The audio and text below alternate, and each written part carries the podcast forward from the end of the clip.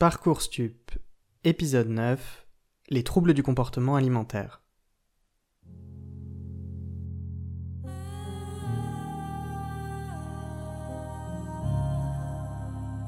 Bienvenue dans Parcours Stup, le podcast sur les stupes. Dans ce podcast, nous allons parler de substances à usage non médical, ce que le législateur appelle souvent drogue. Mais ce podcast ne fait à aucun moment l'apologie de la consommation de stupéfiants. Il est destiné aux usagères et usagers de substances à usage non médical, ainsi que des professionnels de santé et du grand public qui souhaiterait s'informer sur ces questions. En cas d'inquiétude, si vous pensez souffrir de dépendance notamment, je mets en description de l'épisode le lien vers des organismes gouvernementaux francophones qui seront là pour vous aider. Bon podcast!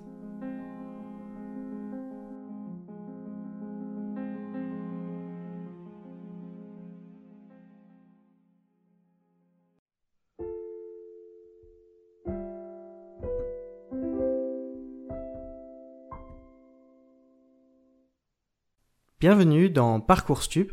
Aujourd'hui, j'ai la chance de recevoir euh, Véranda et Bruno. Bonjour à vous deux. Bonjour. Alors, peut-être pour euh, commencer par les bases euh, des présentations, euh, Véranda, euh, est-ce que tu peux nous dire euh, quelques mots sur euh, bah, qui tu es et puis euh, un petit peu ce qui, t'a, ce qui t'amène aujourd'hui dans, dans le podcast ? euh, Alors donc, je suis Véranda, j'ai vingt-sept ans. Euh, je suis chercheuse géographe, mais euh, pour ce qui concerne cet épisode, c'est surtout que je souffre de troubles du comportement alimentaire mixte, anorexie et boulimie, et cela fait plus d'une dizaine d'années maintenant. Très bien, bienvenue. Et euh, je reçois aussi donc euh, Bruno, que je vais laisser se présenter. Oui, du coup, là, Bruno, Bruno Rocher, en fait, je suis, je suis médecin psychiatre euh, sur le C H U de Nantes. Ça fait euh, douze ans que, que j'exerce dans le service d'addictologie euh, avec une, une activité essentiellement centrée sur les, les addictions comportementales, notamment les troubles du comportement alimentaire qui sont pris en charge dans ce service-là, sur, sur cette région, depuis quarante ans désormais. Voilà. Euh, les gens qui vous connaissent aussi sur Twitter peuvent aussi chacun euh, vous connaître selon vos passions. Euh, c'est vrai qu'en préparant l'épisode, je réfléchissais un peu à ce qui euh, définissait l'un, l'un et l'autre pour moi. Et c'est vrai que bah, Véranda, toi, tu, tu partages beaucoup de, de documents, puis t'interviens aussi sur les questions de gaspillage alimentaire. Et puis Bruno, c'est vrai que les gens te connaissent aussi pas mal pour tes, tes chemises euh, particulières. C'est vrai. D'ailleurs, ça se verra pas sur le podcast, mais j'ai une jolie cerise sur le poitrail aujourd'hui. Merci de partager. Alors, peut-être en, pour commencer, euh, les troubles du comportement alimentaire, c'est quoi ? euh, Qu'est-ce que sont ces, ces, ces maladies ? Comment est-ce que tu les définirais, Bruno ? Alors, je, je me dis que ce serait intéressant que Véranda puisse donner son avis aussi sur cette question de définition. Après, je vais bien introduire le propos pour, pour dire ce que, ce que sont les troubles du comportement alimentaire tels qu'ils ont, et, ils ont été définis au fur et à mesure des classifications et de leur reconnaissance. Un très bref rappel historique pour pointer les choses, que Véranda disait au tout début qu'elle souffrait de, d'anorexie et de boulimie. L'anorexie a été reconnue et, et nosographiquement organisée depuis la fin du dix-neuvième siècle a priori, et puis il y a des descriptions bien antérieures à ça. La boulimie est beaucoup plus tardive à être décrite et reconnue comme une pathologie, une, une entité médicale. Maintenant, ce qui traduit le, les troubles du comportement alimentaire, il est défini dans les nosographies internationales, donc dans le D S M cinq, euh, dernière version. Euh, c'est effectivement différentes catégories, dont l'anorexie et la boulimie et l'hyperphagie boulimique, plus quelques autres, mais qui sont effectivement moins souvent citées. Pour euh, faire un tableau très rapide et très, très schématique de, de l'anorexie mentale, c'est une limitation dans ses capacités alimentaires qui entretiennent un sous-poids, Euh, ou en tout cas un poids qui est en dessous de, de la norme individuelle de, de l'individu, et avec des préoccupations notamment émotionnelles et des répercussions émotionnelles très fortes à l'idée d'une reprise de poids et d'une normalisation euh, alimentaire et pondérale. Ça, c'est pour la définition euh, de l'anorexie. Pour la boulimie, qui peut être combinée avec des formes qui sont mixtes et qui migrent d'une forme vers l'autre euh, en fonction des individus et puis des, des périodes, la boulimie, c'est essentiellement définie par une crise euh, boulimique et une crise d'hyperphagie, d'alimentation extrêmement brutale, extrêmement intense et importante en termes de, de quantité, qui va nécessiter, pour qu'on soit dans une situation de boulimie qui est une, une purge, qui va être le plus souvent un vomissement, mais qui peut être aussi représentée par des jeûnes extrêmement drastiques de, de quelques jours, ou par de l'hyperactivité physique, ou l'utilisation de laxatifs ou d'autres euh, produits médicamenteux, d'autres substances. Et puis, euh, quand il n'y a pas cette notion de purge et qu'on n'a que l'ingestion en quelques minutes à quelques heures de quantité importante de nourriture, on parle d'hyperphagie boulimique, qui pour le coup est souvent associée à une prise de poids et une obésité. D'accord, alors merci effectivement pour la nuance euh, boulimie, euh, boulimie-hyperphagie. Euh, Est-ce que, alors je regardais en préparant l'émission un petit peu les chiffres, euh, sur le site des hôpitaux universitaires de Genève, on dit que euh, les troubles du comportement alimentaire, ça peut euh, toucher dix à quinze pour cent euh, des adolescents. Après, moi je me posais la question, à l'âge adulte, euh, est-ce que tu as une idée un petit peu de ce que ça représente dans la population générale ? Oui, alors ce qui est, ce qui est reconnu dans les, dans les chiffres pour, pour l'âge adulte, c'est, euh, on va dire, entre euh, un et trois pour cent. Généralement, on considère zéro virgule cinq à un pour cent d'anorexie mentale et puis de deux à trois pour cent de, de boulimie nerveuse. Après, ce qu'il faut bien voir, c'est qu'il y a aussi tout un continuum de difficultés alimentaires. Et puis, tu citais l'adolescence là juste avant parce que c'est effectivement le plus souvent le moment de l'émergence des troubles. Et puis, d'avoir des fluctuations dans ses capacités alimentaires au moment de l'adolescence, c'est aussi d'une certaine banalité. On a toujours des, des représentations et des, des fonctionnements qui peuvent varier à ce moment-là. Et du coup, euh, toutes les formes qui, qu'on va appelées subsyndromiques, qui sont limites, et cetera, sont de fréquence extrêmement importante pour le coup, et là on atteint les dix à quinze pour cent que tu, que tu citais auparavant. Donc euh, d'avoir des, des moments de, de grignotage, d'hyperphagie un petit peu intense, mais qui ne vont pas forcément durer pendant très longtemps, c'est aussi des formes de troubles alimentaires qui n'ont pas tous les critères pour être authentifiés comme une maladie installée, mais qui sont quand même des choses qu'il faut, euh, qu'il faut réussir à comptabiliser. Pour les formes, en tout cas, euh, avérées de, de troubles anorexiques et boulimiques, on est sur un à deux pour cent de la population. On va retenir ça. D'accord, et puis je voyais effectivement dans les centres de prise en charge, finalement, euh, euh, la partie importante de l'activité, ça va être trois quarts de personnes qui vont consulter pour de l'anorexie, enfin ce qui est étiqueté anorexie, euh, vingt pour cent environ pour boulimie, puis après autres, et dans les autres, du coup, voilà, c'est un, c'est un peu ce que, dont tu parlais, hyperphagie ou des, des formes subsyndromiques, du coup. Oui, alors ce que tu décris là, a priori, c'est une forme de prise en charge en hospitalisation, parce que finalement, quand on regarde le ratio de soins ambulatoires, la, la situation boulimique est quand même plus fréquente. Après, c'est bien des enjeux. D'ailleurs, c'était l'enjeu de la journée mondiale des T C A qui a eu lieu la, la semaine dernière, euh, en tout cas au moment de l'enregistrement du, du podcast. Oui. Euh, c'est, c'est tout l'enjeu que de, d'aider aussi les, les personnes qui souffrent de boulimie nerveuse ou d'hyperphagie boulimique que trouver un espace de consultation qui leur convienne. Oui, c'est ça que je trouvais intéressant. Parce que c'est une population qui consulte très peu, finalement. C'est ça, c'est ça. Enfin, je trouve qu'il y avait une discrépance entre enfin, la, la représentation dans la population, puis finalement, après, euh, la partie de ces personnes qui, qui, qui ont besoin, justement, effectivement, de, de, d'hospitalisation. Mm.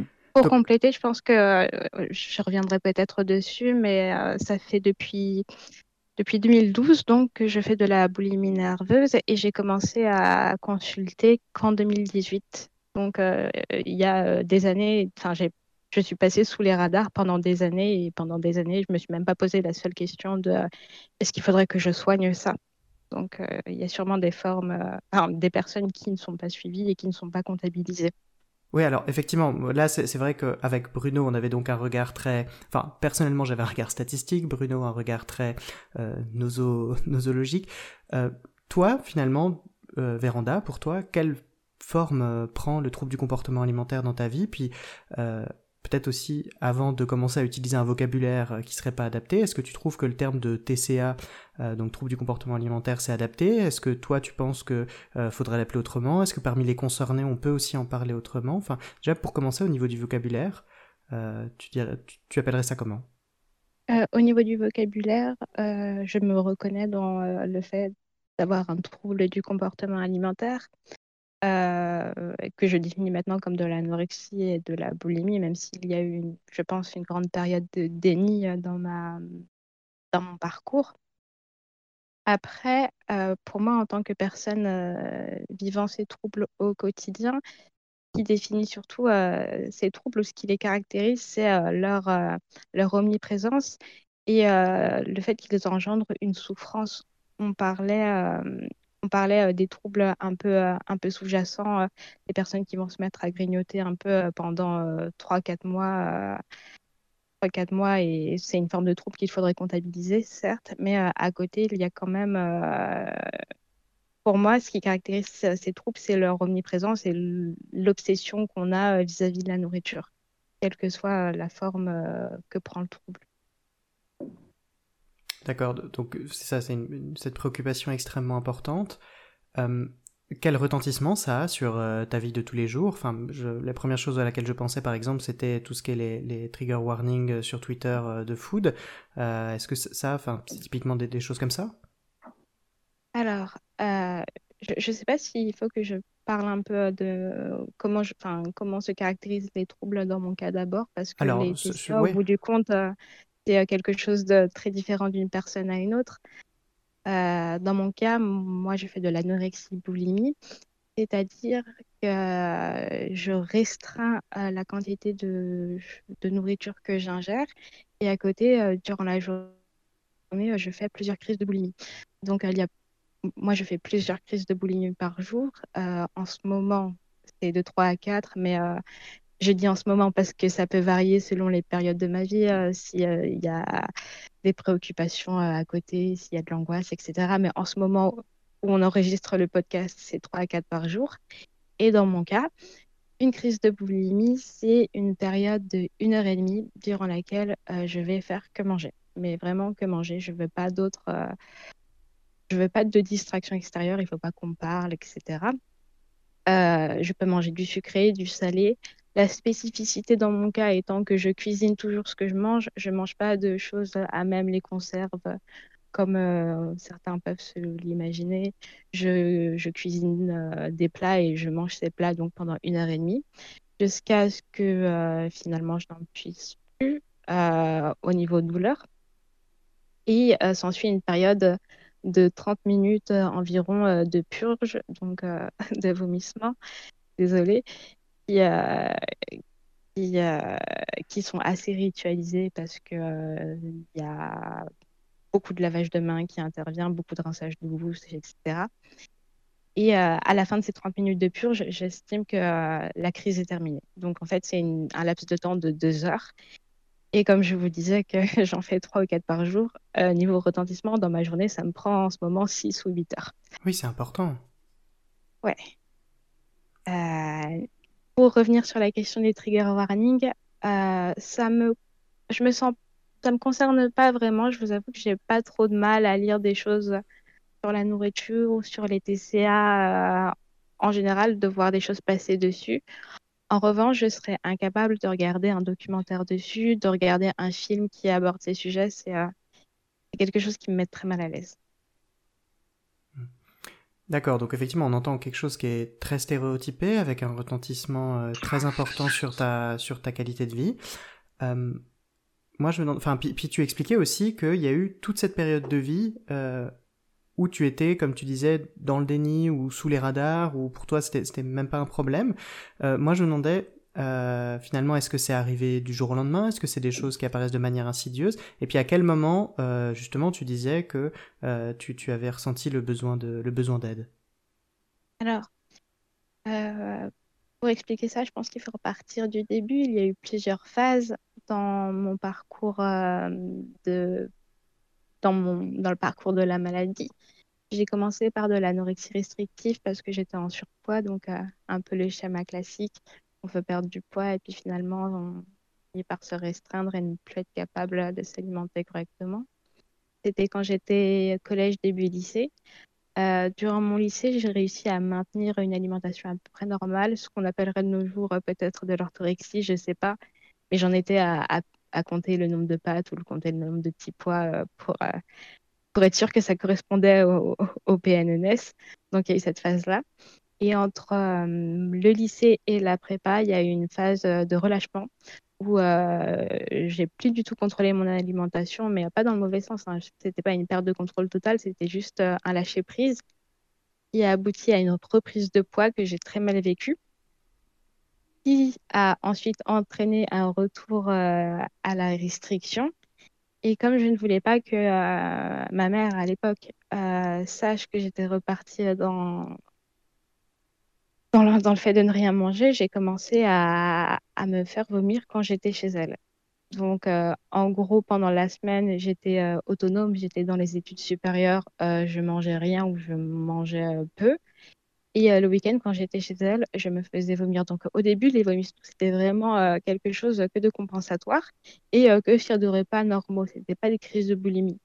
Puis de fil en aiguille, il euh, y a eu une idée un peu insidieuse euh, qui est entrée en moi et qui a dit « Ah bah finalement, si tu vomis, euh, tu peux, euh, tu peux manger ce que tu veux. Dans tous les cas, tu le vomis après. » Et c'est comme ça que les crises de boulimie se sont installées euh, progressivement. Et j'ai la date même du jour où elles sont devenues quotidiennes. C'était le vingt-trois avril deux mille douze, qui correspond à la date euh, du jour où ma colocataire euh, a quitté, euh, a quitté euh, le, le logement qu'on partageait, ce qui fait que je me suis retrouvée seule et donc j'avais le champ libre pour faire euh, toutes les crises euh, que je voulais. Voilà, donc euh, c'est comme ça que ça a évolué vers la boulimie.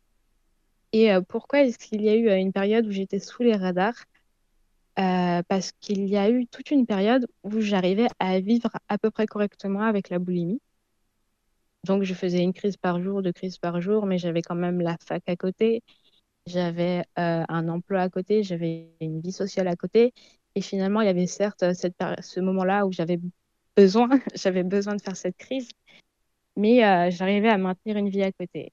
Et euh, il se trouve que deux mille seize, euh, j'ai changé euh, de parcours, euh, parcours euh, universitaire, je suis entrée en, en thèse, j'ai changé de ville, euh, j'ai, j'ai, je l'ai très mal vécu, j'ai perdu énormément de poids et donc là je suis passée en sous-poids et euh, les crises euh, sont devenues omniprésentes dans ma vie au point où j'en faisais parfois six, euh, parfois sept par jour et là j'ai, je ne pouvais plus, j'ai, j'ai décidé euh, d'appeler à l'aide.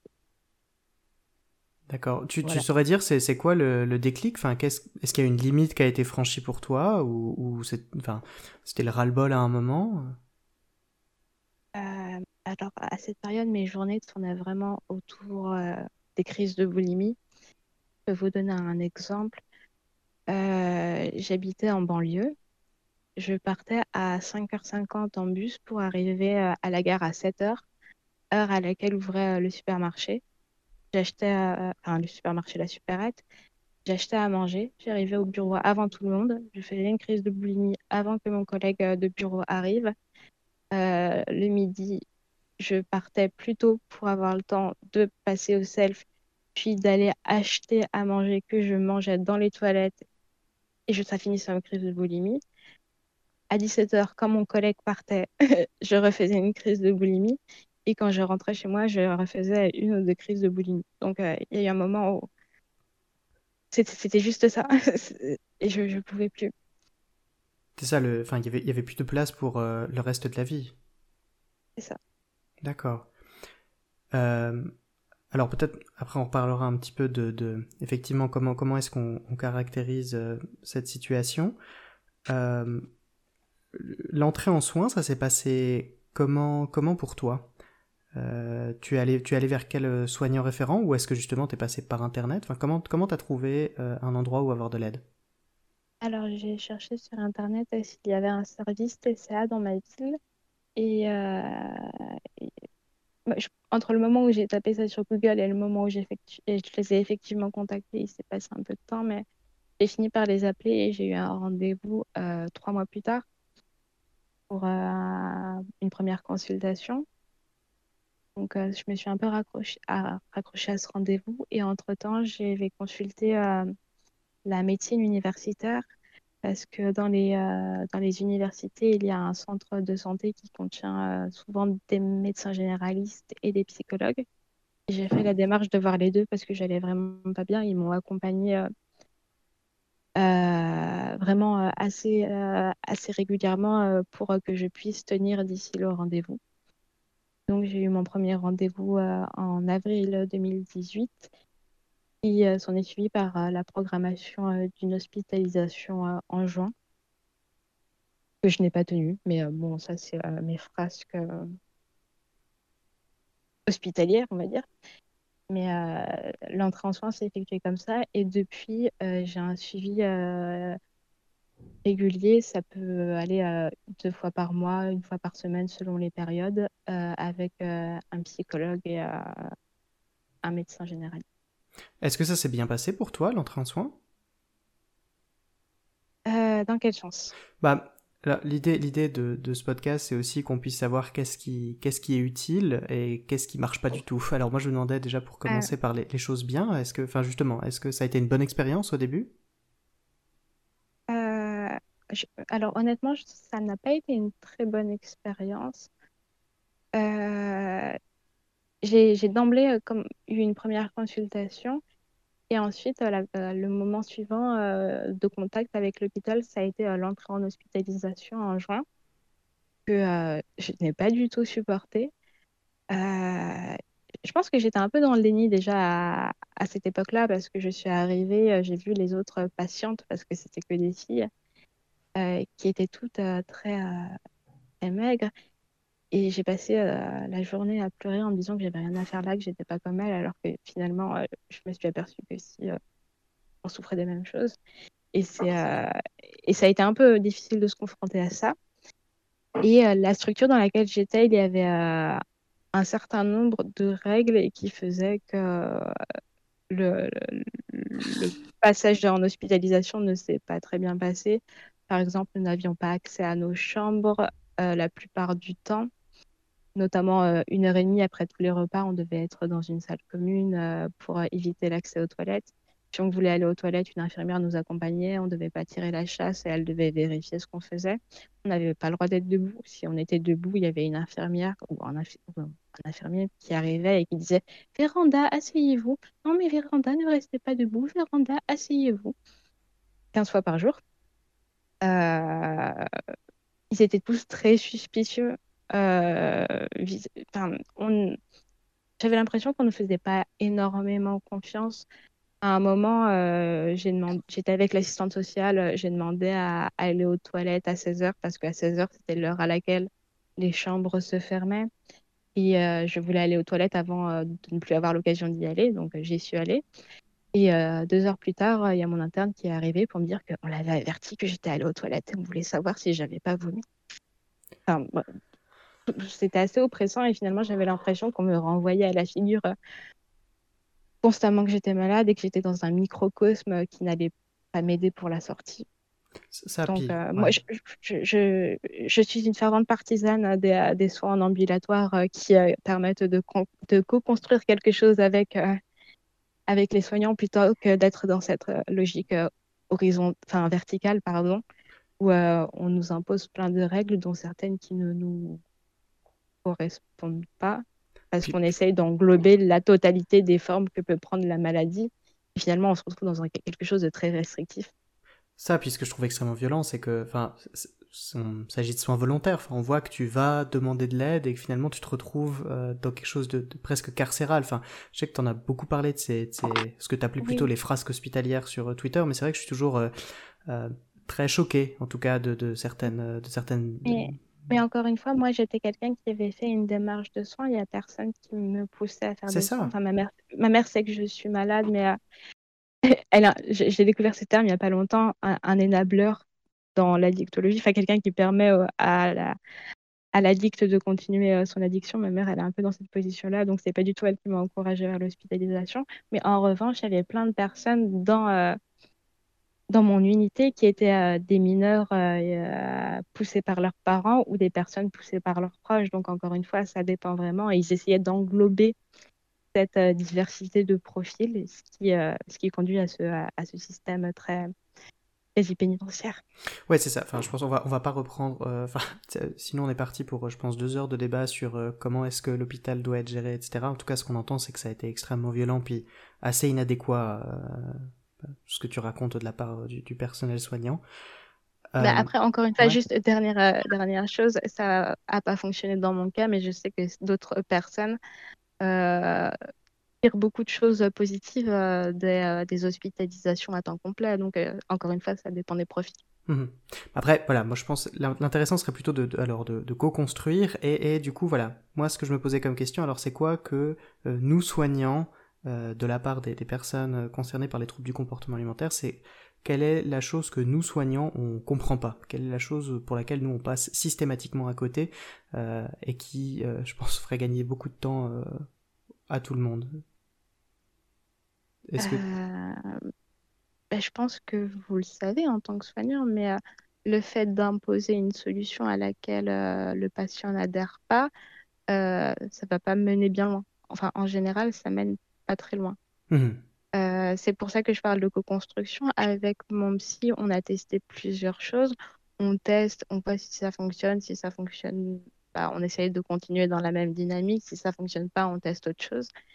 Et euh, on est toujours dans le dialogue, dans le débrief. Euh, et c'est ça qui, euh, qui fait que j'apprécie mon suivi actuellement, même si, euh, même si je suis encore malade, effectivement, que je suis pas miraculeusement guérie.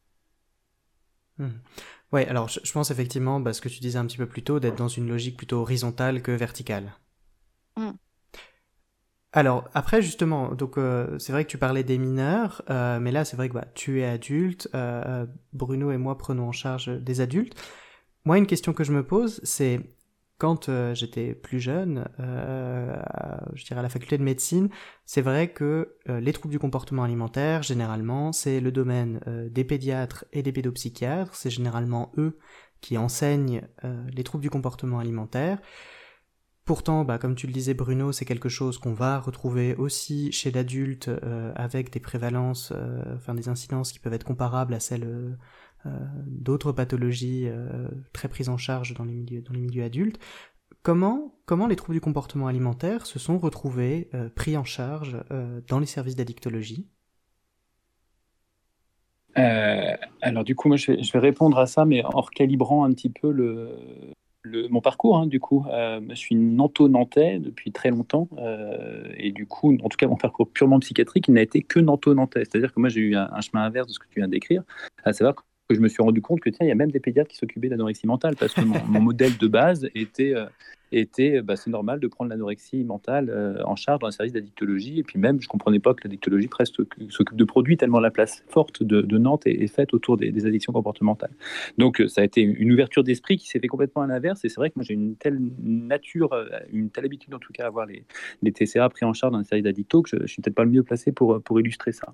Après, pourquoi, pourquoi c'est un modèle qui s'impose quand même au fur et à mesure, parce qu'on voit que le mouvement est quand même plutôt croissant encore, de, de manière à ce que les addictologues s'intéressent de plus en plus, et de plus en plus couramment à ces, à ces problématiques-là. Je, je, je notais ce que disait Véranda dans son fort témoignage jusque, jusque-là. Il y a plein de choses qui, qui font écho à des problématiques addictives que tu pourras redire, parce que tu as sûrement une formation un peu plus euh, traditionnelle que moi du côté de l'addictologie. Mais euh, la phase de déni, de réussir à équilibrer sa vie avec des consommations de produits X ou Y ou des, des comportements, c'est quand même un truc qui est assez euh, transversalement re- retrouvé dans les, dans les problématiques addictives. Le fait d'avoir des, des comportements qui Qui, qui euh, fluctue en fonction de notre état émotionnel, de comment les, les choses se passent dans, le, dans un parcours de vie, et cetera. C'est quelque chose qui est présent. Et puis surtout, euh, surtout c'est, euh, c'est cette notion de, de perte de liberté et d'insinuation dans sa vie courante de, d'un phénomène qui nous dépasse, qui initialement était une super solution de contrôle pour euh, X ou Y raison de, de gestion d'angoisse, et qui au fur et à mesure va devenir une, une prison dorée, pas si dorée que ça d'ailleurs, mais prison euh, au, sens, au sens propre. Et je crois que dans ce que Véranda de très euh, difficile avec le, le circuit euh, hospitalier, la confrontation, l'hospitalisation euh, complète qui a été proposée initialement, c'est effectivement que le, ça a été un gros, un gros niveau, un gros, un gros gap de rattrapage par rapport à, au protocole qui, qui pouvait être proposé. Autant on peut imaginer qu'avec des, des ados qui ont un ou deux ans de, de maladie derrière elles, bah, c'est effectivement des règles qui rapidement peuvent être productives et efficaces dans la, une espèce de normalisation ou d'amélioration de la situation. Autant dans une situation de boulimie, anorexie, boulimie grave qui évolue depuis dix ans un petit peu toute seule, euh, ça fait une, une marge de récupération qui est effectivement difficile. Donc après, c'est à nous en tant que, que soignants de mettre en place une diversité de, d'approches, euh, de projets et de protocoles de soins qui sont suffisamment élargis et complémentaires et, euh, et distribués pour couvrir l'ensemble de la palette des, des, des difficultés qui sont, euh, qui sont présentes. Euh, sur, la, sur la notion encore de d'addiction euh, à l'anorexie, je pense que la patiente anorexique, c'est de plus en plus décrit et, et, dé, et euh, addict à une notion de maigreur et à un toujours plus loin et à un toujours plus, plus contrôlant de, de, son, de sa perte de poids et de, du chiffre de balance qui peut être plus ou moins fétichisé, et cetera. Mais surtout, ce qui définit l'addiction, c'est le, le comportement boulimique, c'est-à-dire que l'anorexie se définit aussi en contrepoint de, de la boulimie et souvent une solution de, de maîtrise de, ce, de cette crainte ou de cette illusion boulimique qui est, qui est très très présente ou qui se concrétise. Et puis la crise de boulimie en soi, c'est une, une séquence comportementale, comme Véranda l'a très très bien décrite, qui s'impose à toi. Au début, ça, ça te permet de continuer à conjuguer et à conjurer un peu d'alimentation de ceci et de cela. Et puis en fait, à force, tu te retrouves à faire des crises multiples par jour sans que ça garde vraiment du sens et de l'intérêt. Et je crois que ça, par définition, on est typiquement dans une séquence boulimique, une séquence addictive, pardon. Mmh. Alors effectivement, moi j'ai un, j'ai un, un background de plus, euh, enfin psychiatrie générale, puis addictologie, et effectivement, bah, bah surtout prise en charge de dépendance euh, avec substance à usage non médical, mais c'est vrai que finalement dans le parcours euh, de vie euh, que tu évoquais un peu plus tôt, Véranda, c'est vrai que bah, euh, la manière, euh, puisque tu disais aussi Bruno, la, la manière de, que ce comportement euh, se répète dans la vie de tous les jours, la place qu'il prend, euh, cet aspect de solution dans un premier temps, puis de, de prison dans un deuxième temps, enfin, c'est des choses qui me parlent énormément, et c'est vrai que euh, je pourrais du coup bah, le, l'élargir, euh, enfin, pour moi ça a tout à fait sa place, euh, je dirais, dans un...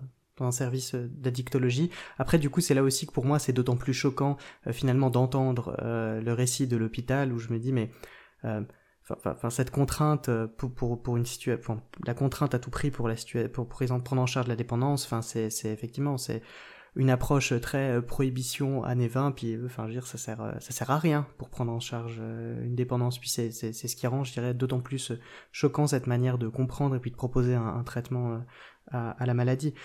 Alors ça, c'est après, je veux dire, euh, notre recul en tant, en tant qu'addicto. Euh, moi, je me demandais pour toi, Véranda, euh, quel, est-ce que ça fait sens pour toi euh, que euh, les troubles du comportement alimentaire euh, soient des, des, des situations qui puissent être prises en charge dans des services d'addictologie ?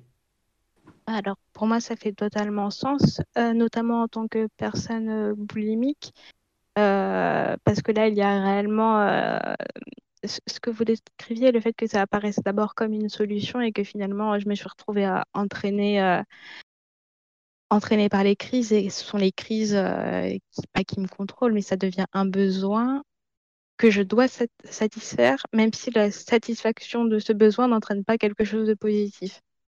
Enfin, je ressors dans un état lamentable après chaque crise, mais finalement j'ai toujours besoin de la faire et je ne peux pas... Enfin, mentalement j'ai l'impression de ne pas pouvoir ne pas la faire. Et à cela s'ajoutent euh, pas des, euh, je ne sais pas si on peut parler euh, des, euh, des aspects de sevrage, mais euh, quand je ne peux pas faire une crise de boulimie pendant un, un certain laps de temps, je deviens irritable, euh, je suis incapable de me concentrer sur quelque chose. Euh, si vous me parlez, n'essayez même pas de me parler. Et, euh, et j'ai mon esprit qui est, euh, qui est totalement focalisé euh, là-dessus euh, jusqu'à ce que je fasse la crise. Et si j'entre dans un dans un supermarché à un moment où j'ai un gros, gros craving, euh, je suis dans un état second. Mais euh, c'est presque pas moi. Donc, euh, pour moi, ça fait totalement sens euh, de rapprocher, euh, ou du moins de considérer euh, les T C A comme euh, une addiction comportementale. D'accord. Donc, tous les trois, on est un peu d'accord là-dessus, alors. Euh... Mais moi, je me demandais peut-être ton point de vue de, de personne concernée, euh, euh, parmi, je sais pas, justement, les concernés en général. Est-ce que c'est, c'est quelque chose qui est discuté actuellement ? Est-ce que c'est, ou justement, euh, ce serait plutôt quelque chose qu'il faudrait accepter, tolérer ? Enfin, comment, comment, comment c'est vu finalement par les personnes concernées ? C'est-à-dire la question de l'addiction à... Oui, par exemple, oui, oui, oui. Euh, alors, je dois avouer que je n'ai jamais discuté de cela avec des personnes concernées. D'accord. Si je peux euh... me permettre. Ouais, alors vas-y, Bruno. Ouais, pardon. Je, enfin, Véranda, si tu voulais continuer, mais ça ne m'étonne pas parce que pour le coup, euh, c'est bien rare que dans une ville, il y a un choix entre un service de, d'addicto qui fait du T C A ou un service de psy qui fait du T C A ou un service de nutrition qui fait du T C A. Il y a une, un tel désert de, de projets de soins et de, d'espaces spécialisés de soins oui. en France que déjà, quand t'en as un, t'es content. Donc, euh, tu ne vas pas mettre en compétition l'un et l'autre, à mon avis. Ouais. Euh... Et puis, pour être honnête, je ne sais pas si beaucoup de personnes atteintes euh, de T C A ont conscience de ces, euh, de ces différentes prises en charge. Je veux dire que, de mon côté, je, je m'intéresse énormément à la manière dont on prend en charge les maladies, et cetera. Donc, euh, j'ai eu un peu cette curiosité de m'intéresser aux différents, aux différents moyens de prendre en charge euh, les troubles euh, du comportement alimentaire. Mais euh, pour euh, les personnes que j'ai pu fréquenter lors de mes nombreuses hospitalisations, euh, je peux vous assurer que la plupart n'étaient pas conscients de comment fonctionnait un hôpital ou euh, de quelle était la différence entre euh, tel service et euh, le service d'à côté. Pourquoi on segmentait euh, d'un côté euh, l'unité d'addictologie et de l'autre euh, les autres troubles psychiatriques, euh, entre guillemets, parce que c'est comme ça qu'ils les appelaient. Donc, euh, je C'est pour ça que c'est pas un sujet de discussion euh, en soi. Euh... D'accord. Et, et au-delà, finalement, alors de, on va dire, du regard euh, psychiatrique sur les troubles du comportement alimentaire, euh, qu'est-ce qui est problématique actuellement euh, dans le regard de la société en général euh, sur les troubles du comportement alimentaire ? Il y a encore euh, des regards trop stéréotypés. euh... Il y a, il y a une belle démarche, euh, et merci à, à la journée euh, mondiale des troubles du comportement alimentaire, des, des D S A. Il y a une belle démarche de, euh, de, de sensibilisation qui est faite, mais pour certaines personnes, euh, l'anorexique, c'est encore une personne très maigre et euh, la boulimique, euh, n'en parlons pas. Enfin, certaines personnes ne savent pas que cette maladie existe. Il euh, y a beaucoup de peur euh, ou beaucoup d'incompréhension de la part des autres personnes qui font qu'elles sont dans le jugement. Euh, je me souviens, j'ai fait une démarche une fois vers euh, un psy euh, de la prépa dans laquelle j'étais pour euh, parler euh, de mes, euh, mes troubles du comportement alimentaire. C'était au début de la boulimie. Et euh, la personne, enfin, le professionnel de santé m'a regardée et m'a dit euh, « Je ne sais pas quoi faire pour vous aider ». Et ça a été ça. A été ça.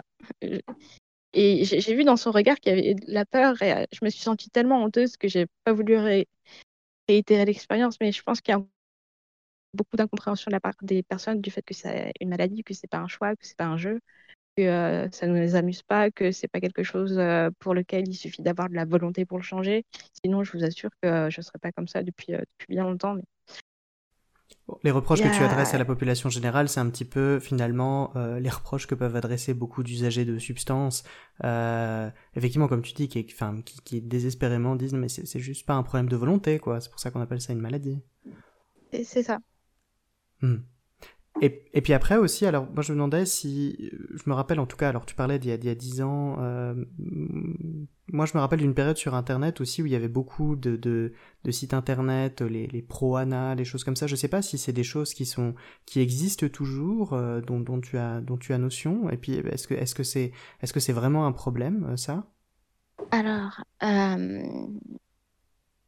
déjà, je vais, je, re... je vais répéter ce que j'ai dit auparavant, mais comme je suis assez mal à l'aise avec les films qui parlent de T C A, et cetera, ouais, je ouais, suis assez ouais. mal à l'aise en général avec les communautés qui parlent de T C A. D'accord. Mais je sais okay, que ça existe, euh, notamment sur euh, actuellement, en ce moment, sur Instagram, il y a des, euh, il y a des comptes de personnes qui sont euh, dédiées à leur parcours avec les troubles. Donc, ce sont des personnes plus ou moins malades, des personnes qui se disent en recovery, euh, donc... Euh, qui essayent de, de, de, de s'échapper de la maladie. Euh, je, je, je vous avoue que moi, je trouve ça assez malsain parce que finalement, on reste, on reste dans un microcosme euh, de, de gens malades et euh, les T C A, c'est une maladie où la comparaison entre énormément en jeu.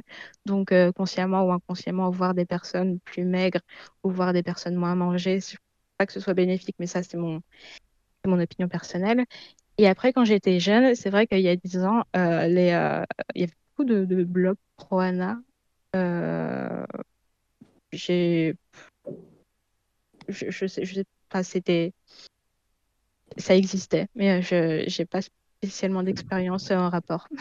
D'accord. Non, mais enfin, en tout cas, je, je trouve... Euh... intéressant ton recul, et puis à nouveau euh, désolé de, de, de, d'aller euh, te challenger sur des choses sur lesquelles t'es, t'es, t'es pas à l'aise, c'était pas le, le but de ma question. Euh... Non, c'est... y a pas de souci. Alors, si on parle du coup de... Enfin, on garde notre regard addicto, c'est vrai que nous les addictos, face à un comportement à risque, euh, la première chose qu'on aime mettre en place, c'est la réduction des, des risques, la réduction des dommages. Euh, Bruno, je ne sais pas quel genre de, de conseils euh, tu, tu donnes euh, régulièrement euh, dans les situations de troubles du comportement alimentaire. Alors, je pense que dans les situations cliniques que je rencontre, je suis plutôt au bout de la chaîne, dans les situations plutôt sévères, hein, et pas du tout dans les, les phases de prévention. Donc, je donne rarement de conseils dans mon activité clinique. Par contre, le, le, Véranda le rappelait, je pense que la, la journée de mobilisation sur les troubles alimentaires de, des journées mondiales, là, d'il y a quinze jours, était justement pour faire passer des messages les plus justes possibles, pour euh, aider la population générale et aussi la population médicale, euh, ou soignante en tout cas, à se rapprocher de ce que sont les espaces de soins qui, qui ont montré pertinence par rapport à ça, et quels sont la réalité de, de ces conduites, parce qu'effectivement le, la conduite alimentaire qui est vécue comme un caprice ou comme une volonté de se faire remarquer ou n'importe quel caprice adolescent, euh, c'est malheureusement, ou la, la notion de manipulation euh, aux yeux des, des mamans qui rendent les, les jeunes filles euh, malades, enfin on a tous ces stéréotypes-là, ont malheureusement la vie dure, et je Je pense que c'est d'une certaine utilité publique et de, de santé publique que de, de passer des messages qui vont à l'encontre de, de ces images-là. Et dans les messages de prévention, je faisais le lien avec la, la question que tu passais à, à Véranda juste avant. Le, alors, les, les blogs pro-A N A, euh, il y a eu un, un gros, gros boulot d'Antonio Casilli, qui est sociologue, qui avait euh, démonté en fait, l'idée reçue qui était notamment véhiculée par les médias, qui disait que c'était euh, extrêmement pathogène et dramatique. Et en fait, quand il faisait une étude sociologique de cette euh, mobilisation et de, de tout ce qui existait dans les blogs pro-A N A et autres pages, euh, on montrait bien qu'il y avait effectivement, certes, euh, peut-être dix à vingt pour cent de, de situations qui étaient problématiques, mais que c'était aussi un espace numérique d'échange et de soutien d'une communauté de, de patientes, ou dans le cas de, de personnes en difficulté avec l'alimentaire, qui retrouvaient aussi l'intérêt. Donc, le, la question du numérique ou de, des, des espaces numériques autour duquel on s'est retrouvé, hein, sur Twitter, finalement, on est un peu dans cette dynamique-là aussi, c'est aussi un lieu d'échange et de, de possibilités de partage qui va être aussi trans, transcatégorie, d'une certaine manière, ou trans, transfrontières qui peuvent, qui peuvent exister. Et il avait bien montré que les, les, les espaces Proana servaient aussi de, de lieu de socialisation et pourquoi pas de mobilisation vers, vers du soin. Après, euh, dans la clinique que moi je, je propose, ou en tout cas dans les, les évaluations qu'on fait des patients, c'est vrai que ça devient systématique de poser la question du lien, euh, euh, non pas à l'image, parce que ça on le faisait déjà avant, mais du lien aux réseaux sociaux des patientes et de comment elles gèrent leur compte euh, Twitter, ou surtout leur compte Instagram, comme le, le disait Véranda. Et elles en ont quasiment toutes un. Le plus souvent, c'est, c'est quand même assez masqué, elles ne s'étendent pas dessus, mais quand on, on gratte un petit peu, on réussit à avoir cette information-là, et c'est de plus en plus souvent que ça a été un peu le facteur déclenchant. Alors, je ne dis pas que c'est le facteur causal unique, hein, bien évidemment, mais quand on, on leur demande le début de la maladie, ça s'est passé comment, qu'est-ce que tu avais en tête, qu'est-ce qu'il, qu'est-ce qu'il y avait, ben, c'est vrai que je suivais tel ou tel compte, et ça, j'avais plus de préoccupations, puis à un moment, j'étais vraiment farci de ces questions-là, à la fois corporelles et alimentaires, et ça a une influence, en tout cas, ça a un impact. On a même fait un, euh, un travail de thèse il y a deux ans avec euh, Barbara Giozza, qui, qui, du coup, qui était interne chez nous, et qui avait montré qu'il y avait un lien euh, de corrélation, en tout cas, entre, entre l'utilisation de, d'Instagram et de, de pages euh, dédiées à la question de, de, du, de, de la question alimentaire ou, ou corporelle et l'émergence de, de troubles du comportement alimentaire plus graves. D'accord, donc on entend une certaine toxicité des réseaux. Euh, ça fait plusieurs fois aussi. En tout cas, vous... il faut y faire très attention et je pense que c'est ouais. une porte qu'il faut ouvrir. C'est-à-dire que c'est un, un c'est espace de, de discussion qu'il faut avoir, dans les, notamment dans les consultations initiales. C'est ça, c'est, enfin, je veux dire, c'est, c'est pas, c'est pas forcément mauvais. D'ailleurs, on s'est rencontrés tous les trois sur sur Twitter, mais c'est, c'est ça, c'est, c'est quelque chose en tout cas à, à discuter. Euh, quelque chose aussi, je me faisais la réflexion depuis depuis le, le début du podcast à chaque fois qu'on en discute, mais c'est vrai que euh, parmi les chiffres, et là tu me corrigeras si je me trompe, Bruno, euh, c'est vrai qu'on on, on genre beaucoup euh, les personnes concernées au féminin, euh, mais euh, entre guillemets, enfin parce qu'il y a aussi un, un ratio qui est assez important pour les personnes concernées. Euh, le chiffre que que que je trouvais sur plusieurs papiers sur Internet, c'est ça, c'est, c'est trois femmes pour un homme dans les troubles du comportement alimentaire. Oui, alors au sens très large, trois femmes pour un homme, et puis sur, on, sur l'anorexie restrictive, on est plutôt à un sur dix, voire un petit peu moins encore. Okay. Avec toujours le, le garçon qui effectivement est moins représenté, qui du coup va avoir des, des difficultés de, de passer les frontières, d'accepter le, le soin et de se faire reconnaître dans un espace de soin qui va être encore plus difficile. Et du coup, une, une sous-estimation de, de, du ratio de la présence des hommes qui peut aussi être biaisée par ce fait. Mmh. Ok, alors donc... Pour ce qui est de revenir sur le sujet de la réduction des dommages, donc on entend en tout cas, enfin, euh, déjà euh, informer au niveau de la population générale. Je remettrai euh, dans les liens de l'épisode euh, tous les, effectivement, le, le, les flyers vers la Journée mondiale des T C A. Euh, faire attention aux réseaux sociaux et à la manière dont on les utilise. Moi, je me demandais pour toi, Véranda, c'est vrai que j'ai, j'ai souvenir d'un, d'une discussion que tu avais eue sur Twitter où tu avais parlé notamment qu'en termes de, de réduction des dommages, il y a aussi beaucoup de choses à faire pour les vomissements. Euh, je ne sais pas, justement, quels sont, les, quels sont les, les, les conseils à retenir aussi, d'après toi, pour la réduction des dommages ? Euh, donc, en réduction des risques, je ne sais pas, mais en réduction des dommages, euh, au niveau des vomissements, il y a euh, un gros travail à faire au niveau dentaire et euh, Bruno en avait déjà parlé plusieurs fois euh, euh, sur les réseaux sociaux justement, euh, le fait qu'il ne faille pas se brosser les dents immédiatement après avoir vomi parce que euh, ça, euh, ça, ça, le, la, l'acidité due au vomissement et le côté abrasif euh, de la brosse à dents euh, est d'autant plus dommageable pour les dents, donc il faut plutôt se rincer la bouche pendant un certain temps et attendre avant de se brosser les dents, par exemple, ce genre de conseil. Suite euh, au vomissement, surveiller son potassium, c'est quelque chose à laquelle on ne pense pas quand on n'a pas de suivi, et c'est quelque chose de très important, étant donné que euh, quand les vomissements sont répétés, on peut être en situation d'hypokaliémie, et euh, cela peut engendrer des troubles cardiaques. Donc il y a plusieurs euh, conseils euh, de ce genre euh, qui peuvent être mis en place euh, pour... Euh, vivre au mieux, on va dire, euh, la maladie, euh, ou en tout cas avoir le moins de dommages possible. D'accord. Et puis après, bah voilà, alors, euh, est-ce que, est-ce que, en termes de, de réduction des risques, vous voyez autre chose euh, qu'on aurait pu oublier ? Non, mais je souscris à ce que vient de dire Véranda, parce que c'est vraiment les, les deux choses les plus importantes, à la fois l'hypokalémie, parce que c'est la plus grave, et puis la, la question des dents, parce que c'est aussi une des plus mobilisatrices à se dire, mince, je suis en train d'abîmer mon corps et si ça se trouve, je peux trouver des ressources pour essayer de faire autrement et de, d'essayer de limiter de mieux les, les vomissements et ce que, le mal que j'inflige à mon corps. Et souvent, la question des dents est, est un peu le facteur qui peut faire des clics et qui euh, peut amener des, des personnes vers, vers une démarche de soins.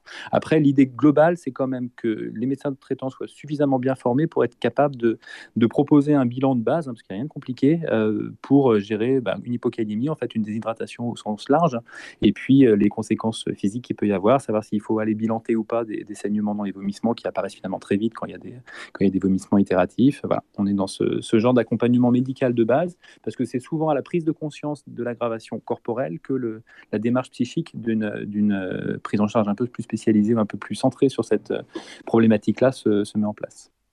Et pour revenir sur la question des dents, je pense qu'à à ce niveau-là, les dentistes ont un rôle très important à jouer. Mmh. Euh, j'ai longtemps eu très peur d'aller chez le dentiste suite à une mauvaise expérience euh, sur Paris où euh, le professionnel euh, avait jugé ma dentition euh, qui, était, euh, qui était abîmée à cause des vomissements. Et euh, j'ai euh, plus voulu retourner chez le dentiste jusqu'à ce que je me casse une dent. Et euh, à ce moment-là, j'ai trouvé un dentiste qui a, a compris que bah, j'étais, euh, je souffrais de, de boulimie et que les, ma dentition était due au vomissement. Il m'a bien fait comprendre que c'était, que c'était grave, mais que je ne devais pas m'en faire, que le principal, c'était que je réussisse à contrôler euh, ou, à, ou à diminuer euh, la maladie euh, mentale et que pour les dents, finalement, on pourra toujours faire quelque chose. Et il m'a donné des conseils pour, euh, pour moins abîmer mes dents, mais il ne m'a pas jugée et ça a été mmh. très précieux.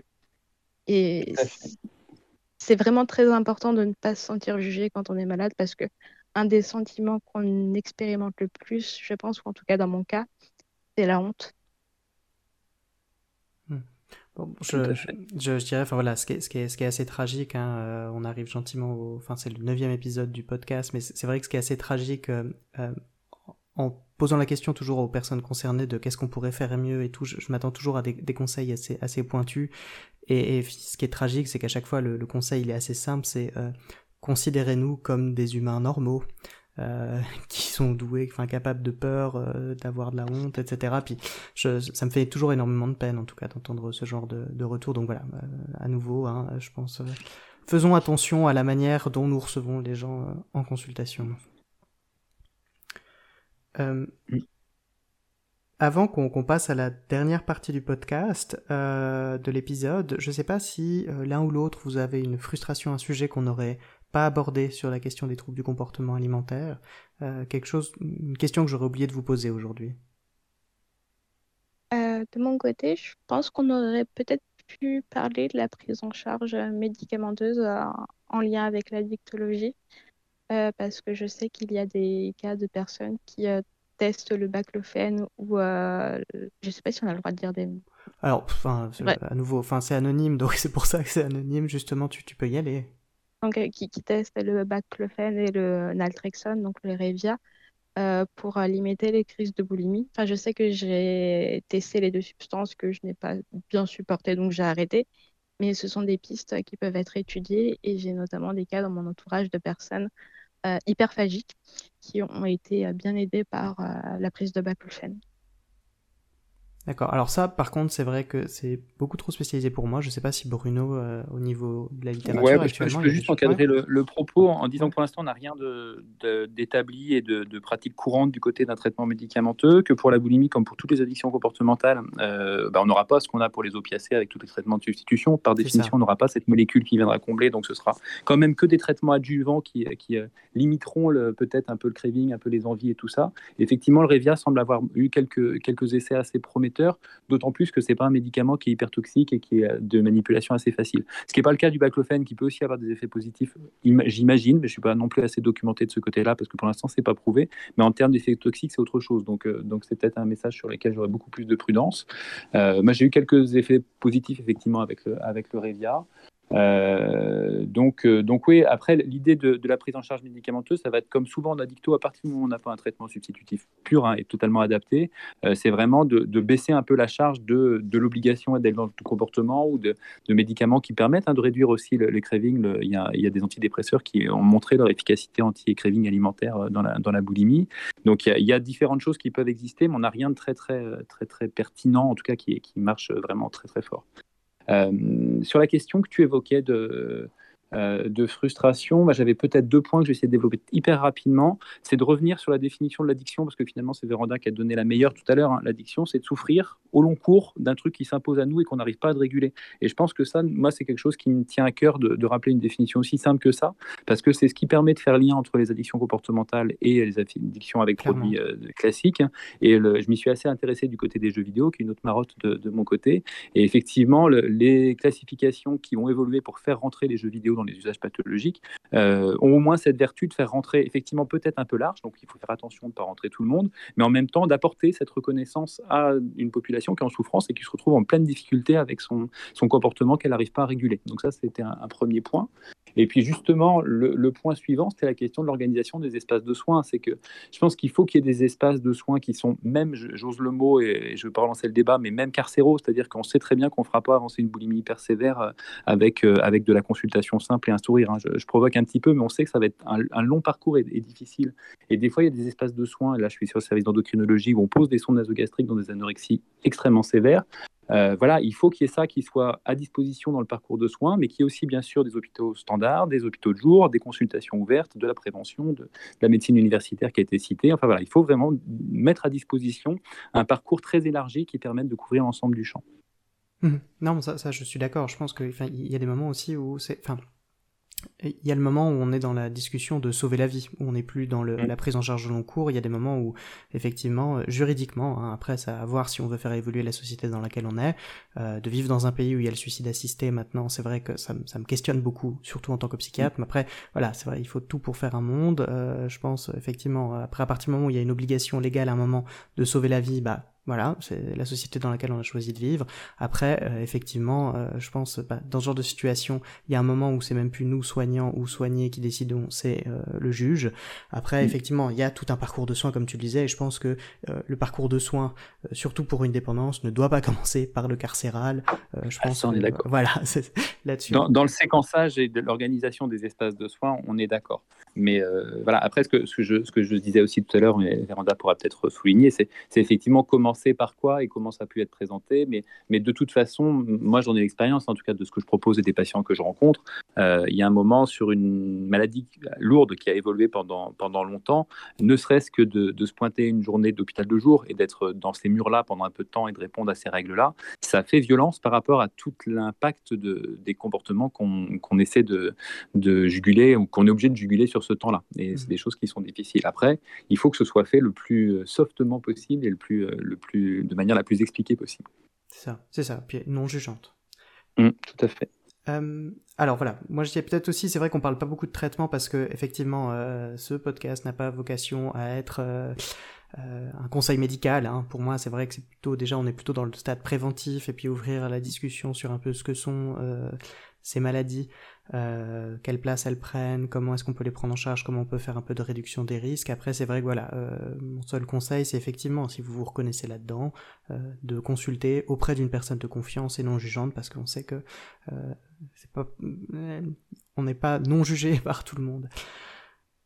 Euh, voilà, alors maintenant, on se rapproche gentiment de, de la fin de cet épisode. Avant de se quitter, je voulais savoir euh, si Véranda, Bruno, vous aviez un bien de culture euh, à conseiller aux personnes qui nous écoutent.